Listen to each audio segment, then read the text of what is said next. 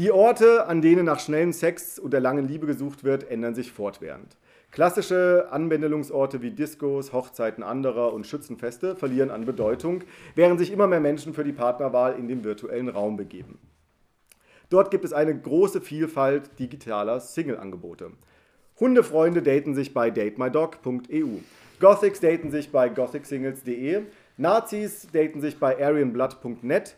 Golfverliebte daten sich bei golfkontakte.de. Pferdefans bei reitersingledates.de. Landwirte kommen bei farmersingles.de auf ihre Kosten und Bullen bei polizeisingles.de. Wer das Risiko minimieren möchte, nach sich nach unten zu verlieben, kann sich bei elitepartner.de Akademiker, Akademiker und Singles mit Niveau suchen. Ob das, ob das der geeignete Weg der Partnerwahl ist, spaltet die bürgerliche Gesellschaft. Die konservative Kulturkritik ist nicht begeistert. Ihr Vorwurf, die digitale Kontaktaufnahme sei unnatürlich. Ob natürlich oder nicht. Digital, die digitale Partnerwahl kennt klare Kriterien, anhand derer die Kandidatinnen und Kandidaten beurteilt und bewertet werden.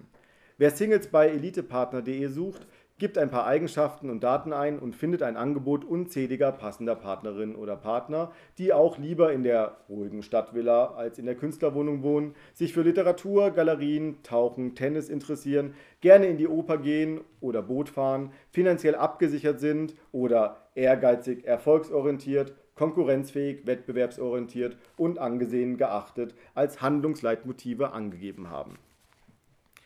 Herzstück von digitalen Partnerbörsen ist das sogenannte Matching.